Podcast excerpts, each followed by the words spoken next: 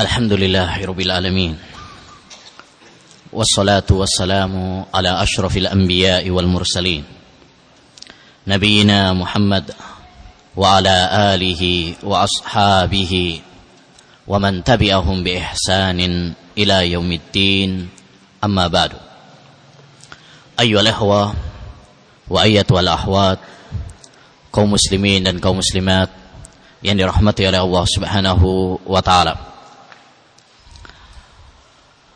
Alhamdulillah kita masih dipertemukan oleh Allah Subhanahu wa taala dalam kajian kita tentang akidah yaitu dalam kajian kitab Al-Aqidah At-Tahawiyah karya Al-Imam Abu Ja'far At-Tahawi rahimahullahu taala. Setelah pada pembahasan yang lalu telah dijelaskan oleh Al-Imam At-Tahawi rahimahullahu taala tentang keesaan Allah Subhanahu wa taala dalam masalah uluhiyah. Dan telah kita sampaikan tentang keistimewaan syarat-syarat dan hakikat makna la ilaha illallah serta penyimpangan-penyimpangan umat manusia dalam memahami hakikat la ilaha illallah. Selanjutnya Al-Imam At-Tahawi rahimahullahu taala menyampaikan dan menjelaskan beberapa sifat yang berkaitan dengan Allah Subhanahu wa taala.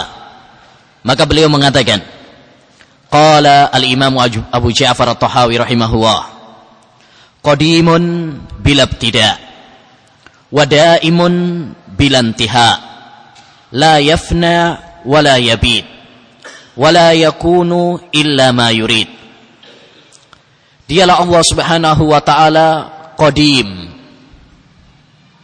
Ya qadim artinya adalah sesuatu yang dahulu. Ya kan?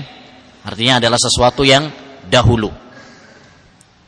Bila tidak tanpa permulaan tanpa pendahuluan. Wadaimun dan Allah Subhanahu wa taala daim yaitu terus selalu bilantiha tanpa ada terakhirnya, selesainya. La yafna wa la yabid. Allah Subhanahu wa taala tidak fana dan tidak hancur. Jumlah ini, ayo lehwa atau paragraf ini menjelaskan kepada kita tentang beberapa sifat Allah Subhanahu wa taala. Dan kita akan menjelaskannya secara lebih terperinci satu persatu. Perkataan penulis qadimun bilab tidak. Qadim yang artinya adalah lama atau mendahului. Perlu diketahui bahwa mensifati Allah Subhanahu wa taala atau menyebut Allah Subhanahu wa taala dengan nama Qadim adalah tidak benar. Jadi ini adalah termasuk lafat yang dikritik oleh para ulama terhadap Al-Imam Abu Ja'far At-Tahawi. Ya.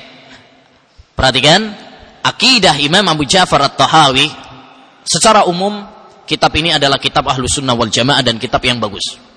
Hanya sebagaimana layaknya semua kitab selain Al-Quran, ya, abawahu ayyutimma kitaban illa kitabah. Allah enggan untuk menyempurnakan sebuah kitab kecuali kitabnya saja. Sebagaimana kata Imam Syafi'i. Maka demikian juga halnya dengan kitab atau risalah Al-Imam Abu Ja'far At-Tahawi Aqidah Tahawiyah. Dia tidak selamat dari ketergelinciran dan kesalahan. Ya, salah satunya adalah mensifati Allah Subhanahu wa taala atau menyebut Allah Subhanahu wa taala dengan nama Qadim. Ini adalah tidak benar. Dan menamai Allah Subhanahu wa taala dengan Qadim ini adalah masyhur atau populer dari orang-orang ahlul kalam. Orang-orang ahli filsafat. Di mana mereka menamai Allah Subhanahu wa taala dengan qadim. Adapun kita ahlu sunnah wal jamaah tidak membutuhkan dengan nama qadim.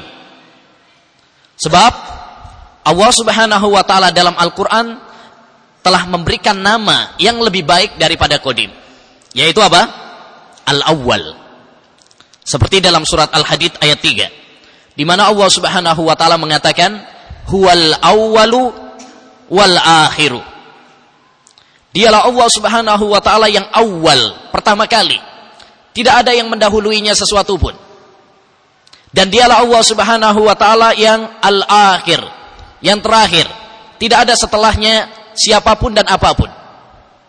Oleh karenanya Nabi Muhammad wasallam dalam hadis riwayat Imam Muslim dalam sahihnya dan Imam Bukhari bukan dalam sahihnya, tapi dalam kitabnya Al-Adabul Mufrad Beliau menafsirkan ayat Allah Subhanahu wa taala huwal awwal wal akhir dengan sabdanya antal awwal falaysa qablaka syai' wa antal akhir falaysa ba'daka syai'un. Engkau ya Allah adalah al-awwal. Zat yang pertama kali tidak ada sesuatu pun sebelum kamu dan engkau adalah akhir. Tidak ada setelahmu sesuatu pun. Jadi nama yang benar untuk Allah Subhanahu wa taala pengganti dari nama Qadim adalah apa? Al-awwal. Ya. Jadi kesimpulannya menamai Allah Subhanahu wa taala dengan al-Qadim adalah tidak benar karena Al-Qadim bukan nama Allah Subhanahu wa taala. Ya. Hal itu karena dua hal. Yang pertama, tidak ada dalil baik dari Al-Qur'an ataupun hadis yang menunjukkan bahwa salah satu nama Allah Subhanahu wa taala adalah Al-Qadim. Tidak ada. Padahal nama dan sifat Allah Subhanahu wa taala itu tauqifiyah. Apa maknanya tauqifiyah? Tidak bisa ditetapkan kecuali berdasarkan dalil. Karena ini adalah masalah apa? Gaib. Kita nggak bisa mengatakan nama Allah ini ini atau itu kecuali apabila ada dalilnya. Ya, la nasifu waha sebagaimana kata al-Imam Ahmad rahimahullahu taala la nasifu waha illa bima wasafa Allah fi kitabih wa bima wasafa bihi rasuluhu sallallahu alaihi wasallam wala natajawazu an. Kita tidak mensifati Allah kecuali dengan sifat yang telah disifati oleh Allah untuk dirinya dalam Al-Quran atau disifati oleh Rasulullah dalam hadisnya yang sahih kita tidak melampaui batas dari Al-Quran dan hadis. Jadi, ini adalah sebuah kaidah penting. Nama dan sifat Allah Subhanahu wa taala itu sifatnya tauqifiyah. Apa maksudnya tauqifiyah?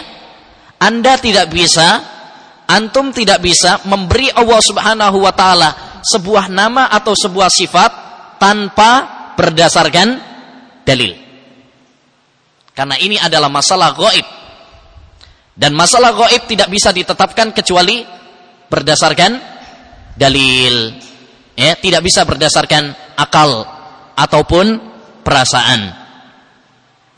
Yang kedua, yang kedua, al-qadim dalam bahasa Arab itu mengandung dua makna. Kadang makna yang benar kadang makna yang tidak benar bagi Allah Subhanahu wa taala. Ya. Makna yang benar yaitu apabila dia bermakna al-awwal, yaitu tidak ada sesuatu pun yang mendahuluinya. Ya. Makna yang keliru yaitu makna apabila kita artikan kodim artinya lama. Allah Subhanahu wa taala itu artinya adalah lama. Namun bukan berarti atau tidak menutup kemungkinan adanya sesuatu sebelum Allah Subhanahu wa taala. Contoh, misalkan kalau saya katakan ini mobil ini hadhihi sayyaratun qadimah, misalkan. Ini adalah mobil lama. Tidak menutup kemungkinan bahwa sebelumnya ada apa? Mobil. Model sebelumnya. Ini makna yang salah. Nah, tatkala kodim itu memiliki dua makna yang kadang benar, kadang salah, maka tidak bisa dijadikan sebagai nama bagi Allah Subhanahu wa taala. Karena dia memiliki dua makna yang kadang benar, kadang salah. Sedangkan nama Allah Subhanahu wa taala semuanya adalah sempurna dan indah. Walillahi al-asmaul husna. Untuk Allah Subhanahu wa taala nama-nama yang sangat indah. Adapun apabila nama tersebut mengandung dua makna yang kadang benar kadang salah, maka ini bukan nama yang indah bagi Allah Subhanahu wa taala. Oleh karenanya Allah Subhanahu wa taala misalkan mensifati dirinya dengan beberapa sifat tapi kita tidak bisa untuk mengatakan itu adalah nama Allah. Contoh Allah Subhanahu wa taala mensifati dirinya dengan sifat makar. Apa makar? Tipu daya. Wa makaru wa makarallah wallahu khairul makirin. Mereka membuat makar. Dan Allah Subhanahu wa taala pun membuat makar. Dan Allah adalah sebaik-baik zat yang membuat makar. Baik. Di sini Allah mensifati dirinya dengan sifat apa? makar. Tapi apakah berarti bahwa nama Allah Subhanahu wa taala adalah Al-Makir? Zat yang membuat tipu daya? Tidak. Sebab kenapa? Sebab makar itu kadang benar, kadang salah. Kalau pada tempatnya, maka benar. Dan Allah Subhanahu wa taala tidak mungkin makar kecuali pada tempatnya. Tapi kadang juga nggak benar, yaitu kalau makar yang bukan pada tempatnya. Oleh karenanya perhatikan kalimat makar atau istihza atau khoda menipu di mana Allah Subhanahu wa taala mensifati dirinya dengan sifat-sifat tersebut tidak disebutkan oleh Allah Subhanahu wa taala kecuali dalam bentuk balasan. Wa makaru wa makarallah. Mereka membuat makar, Allah membuat makar sebagai balasan bagi mereka. Kalau sifat makar untuk sebuah balasan itu adalah sifat yang sangat baik. Karena menunjukkan tentang kuatnya Allah Subhanahu wa taala dan kehebatan Allah Subhanahu wa taala. Jelas ya? Jadi ini dua alasan kenapa Al-Qadim tidak termasuk nama Allah Subhanahu wa taala. Yang pertama, karena tidak ada dalil baik dari Al-Qur'an ataupun hadis yang menunjukkan bahwasanya Al-Qadim adalah nama Allah. Padahal nama dan sifat Allah itu adalah apa tadi? Tauqifiyah. Enggak bisa ditetapkan kecuali berdasarkan dalil. Yang kedua, Kenapa kita tidak menetapkan Al-Qadim termasuk nama Allah Subhanahu wa taala? Karena Al-Qadim itu memiliki dua makna yang kadang benar kadang salah. Kalau sebuah nama yang memiliki makna kadang benar kadang salah, maka itu bukan nama Allah yang indah. Sedangkan semua nama Allah pasti indah, bahkan sangat indah. Ya. Oleh karenanya, tadi sudah saya sebutkan, Kadang-kadang Allah Subhanahu wa taala mensifati dirinya dengan beberapa sifat tapi tidak menjadikannya sebagai nama bagi dirinya. Seperti sifat makar, misalkan. Seperti sifat uh, apa namanya? khoda, menipu. Ya. Allah Subhanahu wa taala mensifati bagi dirinya sifat makar dan sifat menipu. Tetapi pada tempatnya. pada pada tempatnya. Karena sifat khoda dan sifat makar bukanlah sifat yang indah secara mutlak. Kadang benar, kadang nggak benar. Oleh karenanya kita tidak bisa memberi Allah Subhanahu wa taala dengan nama Al-Makir ataupun Al-Mustahzi ataupun Al-Khadi. Kita nggak bisa memberi nama tersebut. Ya, sekalipun itu sifatnya tetapi itu bukan namanya. Dan ada sebuah kaidah bahwa babul ahbar ausa min babil asma'i was sifat. Bahwasanya kalau sekedar penghabaran saja itu adalah lebih luas daripada sekedar nama atau sifat. Taib. Alhasil eh, ini sebuah kaidah yang antum harus fahami bahwa nama dan sifat Allah itu adalah apa? Tauqifiyah. Ya, sedangkan tidak ada dalil yang menunjukkan bahwasanya Al-Qadim itu nama Allah Subhanahu wa taala, maka kita tidak ya menetapkan Al-Qadim termasuk bagian dari nama Allah. Cukuplah bagi kita menamakan Allah Subhanahu wa taala dengan nama yang lebih baik daripada itu, yaitu apa? Al-Awwal. Ya, Al-Awwal. Pertama, karena Al-Awwal ada dalilnya. Surat apa tadi? Al-Hadid ayat 3. Kalau ada dalilnya, enak kita. Al-Awwal, ada dalilnya. Sehingga tatkala ada orang yang protes, Ya, kita sampaikan dalil. Al-Quran sebagai hakim, penentu. Nggak bisa diganggu gugat. Ya, berbeda dengan Al-Qadim. Kalau antum menetapkan nama Allah Al-Qadim, antum diminta dalilnya. Mana dalilnya? Bahwa salah satu nama Allah adalah Al-Qadim. Nggak ada dalilnya. Ya, taib. Kemudian juga ditetapkan oleh Rasulullah Sallallahu Alaihi. Taib. Jadi makna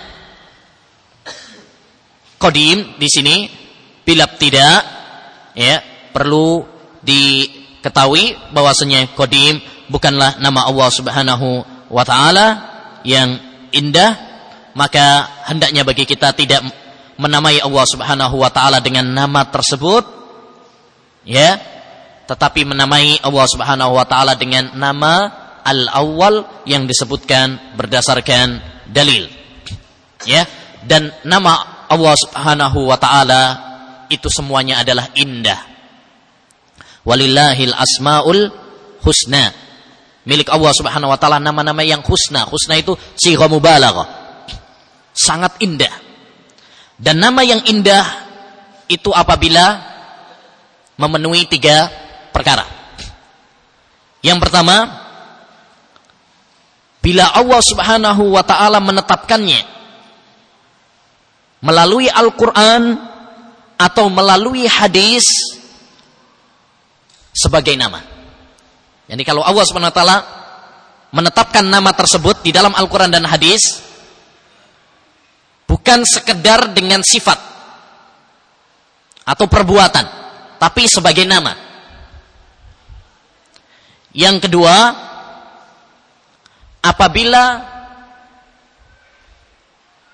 Allah Subhanahu wa taala dipanggil dengannya. Kalau kita manggil Ya Rahman, Ya Rahim, itu kan indah gitu ya. Ya Allah, ya Zat yang Maha Penyayang, Ya Ghaffar, wahai Zat yang Maha Pengampun. Tapi kalau antum manggil misalkan ya Yal Makir misalkan, wahai Zat yang membuat tipu daya, nggak pantas. Baik. Yang ketiga, ya, yang ketiga bahwa nama tersebut adalah mengandung pujian yang sempurna secara mutlak.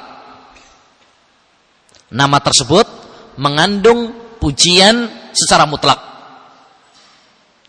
Bila tiga syarat ini ada pada suatu nama Allah Subhanahu wa taala, maka itulah nama yang sempurna, nama yang indah.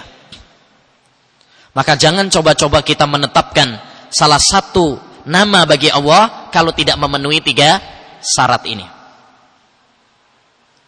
Baik. Selanjutnya.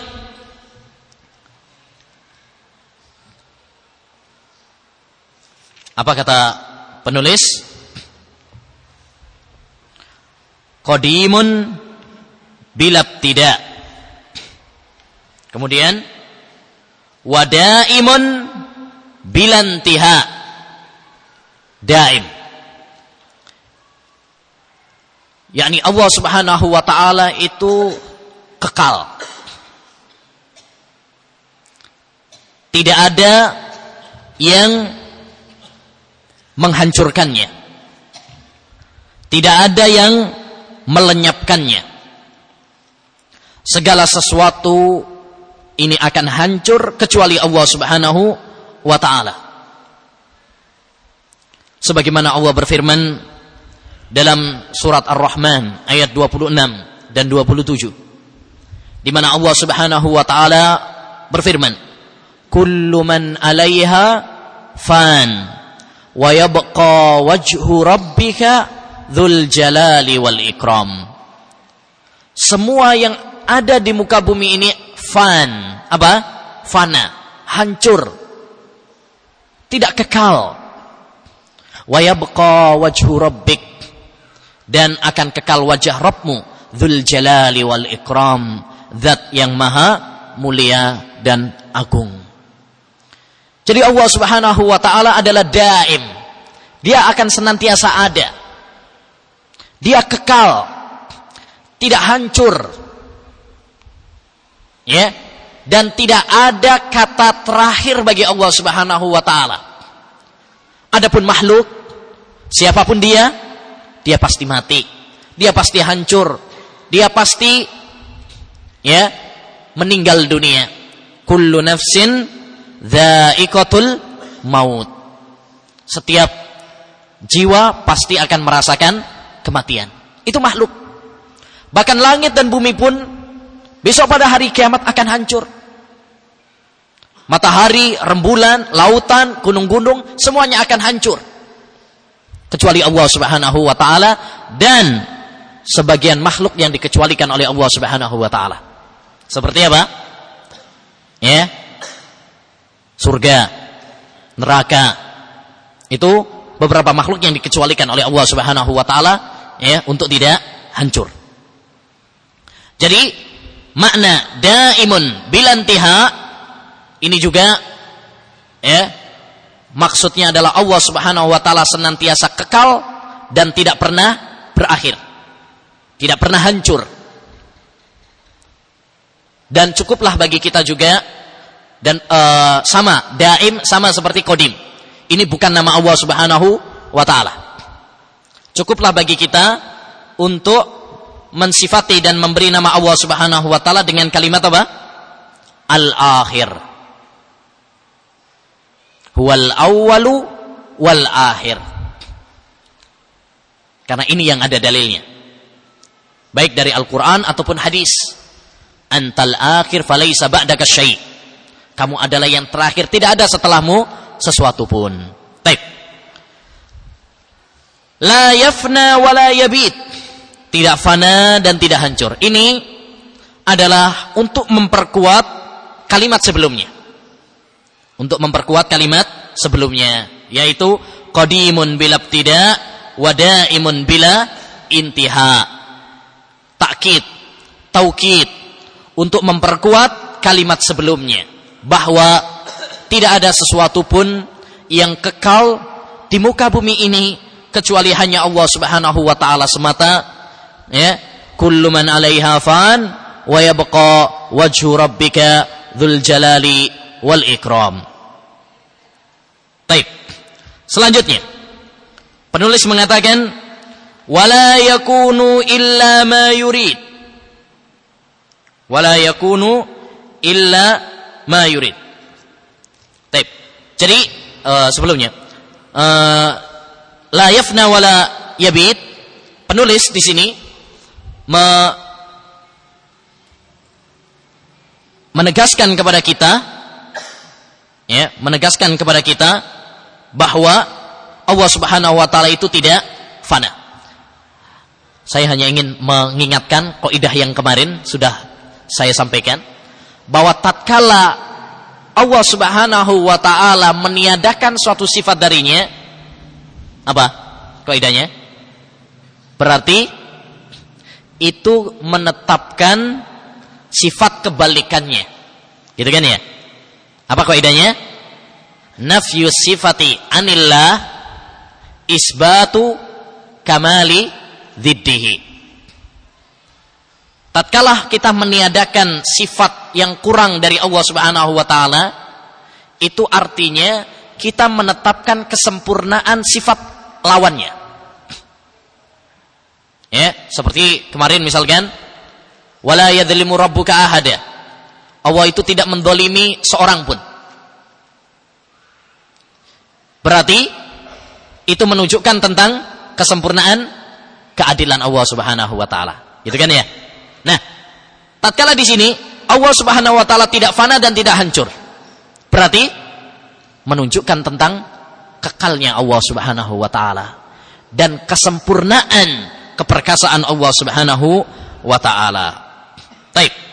Selanjutnya penulis mengatakan wala yakunu illa ma yurid dan tidak ada sesuatu pun kecuali ya apa yang diinginkan oleh Allah Subhanahu wa taala. Setelah Al-Imam Abu Ja'far At-Tahawi rahimahullahu taala menjelaskan bahwa Allah Subhanahu wa taala adalah al-awwal.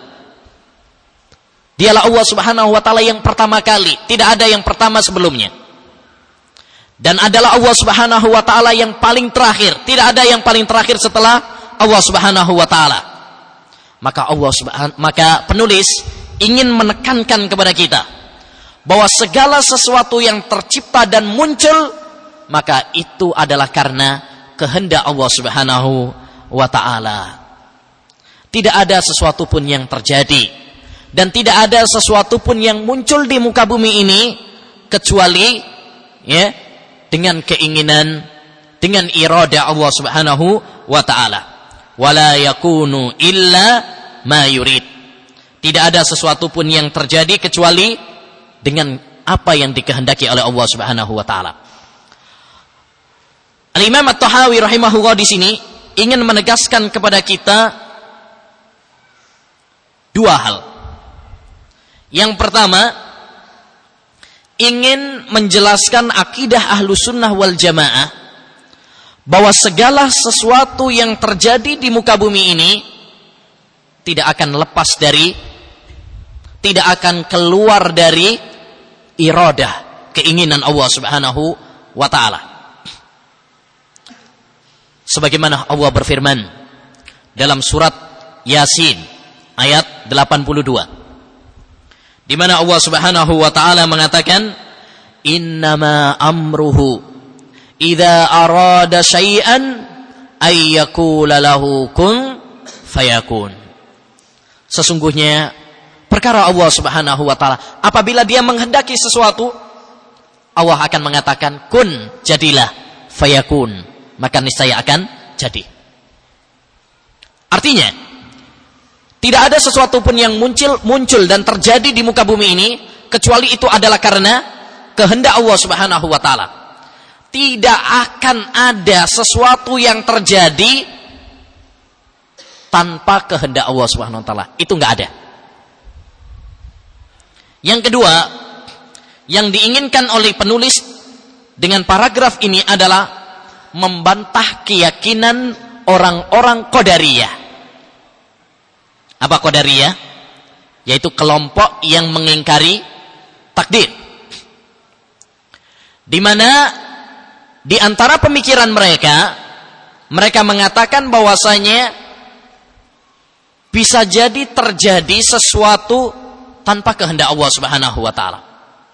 Sehingga mereka mengatakan Allah sebenarnya menginginkan keimanan bagi semua manusia. Akan tetapi orang-orang kafir, orang-orang maksiat menginginkan kekufuran dan kemaksiatan. Terjadilah kekufuran dan kemaksiatan. Padahal Allah nggak menginginkan kekufuran dan kemaksiatan. Sehingga kehendak makhluk lebih menang daripada kehendak Allah. Faham? Ya. Allah tidak menghendaki adanya kekufuran. Allah tidak menghendaki adanya kemaksiatan. Yang dikehendaki oleh Allah adalah keimanan. Tapi manusia ada yang kafir, ada yang maksiat. Tanpa keinginan Allah Subhanahu wa taala. Tanpa kehendak dari Allah Subhanahu wa taala. Jadi orang itu kafir, orang itu maksiat tanpa kehendak dari Allah Subhanahu wa taala. Dengan demikian berarti apa? Kehendak makhluk lebih menang daripada kehendak Allah Subhanahu wa taala. Allah menginginkan dia iman, dia menginginkan kekufuran. Yang terjadi adalah kekufuran, berarti kehendak makhluk lebih menang daripada kehendak Allah. Nauzubillah. Bagaimana makhluk bisa mengalahkan kehendak Allah Subhanahu wa taala? Baik, oleh karenanya nanti perlu kita ketahui ya bahwa iradah itu ada dua macam. Ya. Baik. Jadi, ayo ikhwah wa ayatul ahwat segala sesuatu itu pasti terjadi karena kehendak Allah Subhanahu wa taala. Tidak mungkin sesuatu itu terjadi kecuali karena kehendak dari Allah Subhanahu wa taala. Nah, sebagaimana tadi sudah saya sampaikan bahwasanya iradah itu terbagi menjadi dua macam. Yang pertama adalah iradah kauniyah. Iradah kauniyah. Dan yang kedua adalah iradah syar'iyah. Iradah syar'iyah. Dan ini harus dipahami dan harus dibedakan. Karena kalau kita nanti nggak membedakan antara iroda kauniyah sama syariah, maka kita akan tersesat dan salah paham tentang masalah ini. Baik. Apa bedanya antara iroda kauniyah sama iroda syariah?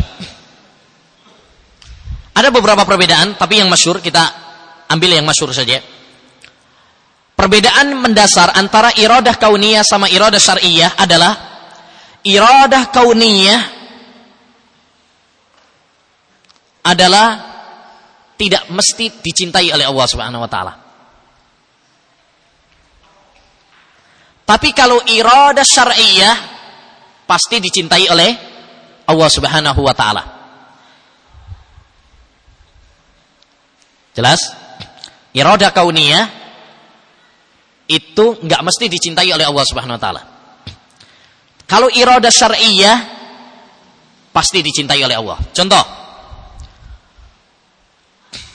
Allah Subhanahu wa taala menghendaki ya, menghendaki kepada hambanya iman, tauhid, salat. Itu iradah apa? syar'iyah. Dicintai oleh Allah Subhanahu wa taala. Taib. Tapi Allah Subhanahu wa taala menghendaki terjadinya kekufuran, peperangan. Itu iradah kauniyah. Jadi Allah menghendaki terjadinya. Tapi apakah mesti dicintai? Enggak mesti. Ya. Jadi nanti jangan uh, mungkin saja terlintas. Kalau Allah Subhanahu wa taala nggak menginginkan adanya kekufuran, kenapa ada orang kafir? Kalau Allah Subhanahu wa taala nggak menghendaki hambanya masuk neraka, ngapain menciptakan neraka? Ngapain menciptakan iblis? Gitu kan ya? Taib. Maka jawabannya adalah dengan membedakan antara iroda kauniyah sama iroda syariah. Allah menghendaki adanya neraka, Allah menghendaki adanya iblis, Allah menghendaki adanya orang-orang kafir, Allah menghendaki adanya kemungkaran, kekufuran. Itu iroda apa? Kauniyah. Tapi Allah tidak menginginkannya secara syariah. Enggak dicintai oleh Allah. Tapi Allah menghendaki. Allah menghendaki tapi tidak mencintainya. Bisa jadi karena suatu hikmah yang Allah inginkan. Seperti misalkan Allah Subhanahu wa taala menghendaki adanya iblis agar manusia lebih bersemangat. Agar manusia bermunajat, bergantung kepada Allah Subhanahu wa taala. Allah menciptakan neraka agar manusia ya lebih termotivasi untuk lari dari kemaksiatan. Allah ciptakan orang-orang kafir agar terjadi jihad. Kalau orangnya semuanya baik semuanya, kan nanti nggak ada jihad, nggak ada amar ma'ruf nahi mungkar, nggak ada dakwah, gitu kan ya? Semuanya pasti ada hikmahnya. Nah, seperti juga firman Allah Subhanahu wa taala, "Dhaharal fasadu fil barri wal bahri bima kasabat aydin nas liyudhikahum ba'dalladzi amilu la'allahum yarjiun. Telah nampak kerusakan di daratan dan lautan karena ulah perbuatan umat manusia agar mereka kembali bertobat. Jadi kalau ada yang bertanya, kenapa Allah menimpakan petaka? Kenapa Allah menimpakan banjir, tsunami, meletusnya gunung Merapi, ya, lumpur panas Lapindo dan sebagainya. Ya kan? Mungkin ada orang bertanya, apakah itu berarti Allah Subhanahu wa taala menghendakinya? Iya, Allah menghendakinya, tapi secara apa? Kauniyah. Tapi Allah tidak menghendakinya secara syariah. Allah menghendakinya secara kauniyah untuk suatu hikmah. Apa hikmahnya? La'allahum yarji'un. Tadi, yaitu agar mereka bertobat kepada Allah Subhanahu wa taala. Demikian juga Allah menciptakan ada orang kafir, Allah menciptakan ada jin, ada iblis, Allah menciptakan ada neraka, itu pasti ada hikmahnya. Allah ciptakan mereka, Allah kehendaki adanya mereka sekalipun Allah Subhanahu wa taala tidak mencintai.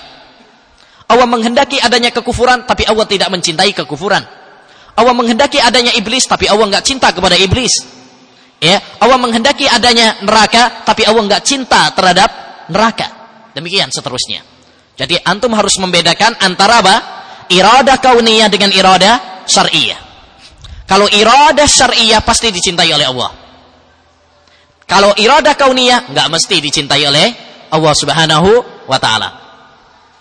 Yang kedua, perbedaan antara iradah kauniyah dan iradah syariah adalah kalau iradah kauniyah pasti terjadi. Sedangkan iradah syariah tidak mesti terjadi. Allah menginginkan hambanya bertauhid. Apa semua hambanya bertauhid? Enggak kan? Allah menginginkan kepada umat Islam sholat. Apa semua umat Islam sholat? Enggak juga. Enggak mesti terjadi. Kalau iroda syariah. Tapi kalau iroda kauniyah, pasti terjadi. Tidak ada yang bisa menolak. Ya, tidak ada yang bisa menolak tentang terjadinya. Nah, jadi ikhwan, ini perlu kita ketahui karena ini nanti berkaitan dengan masalah apa? Takdir.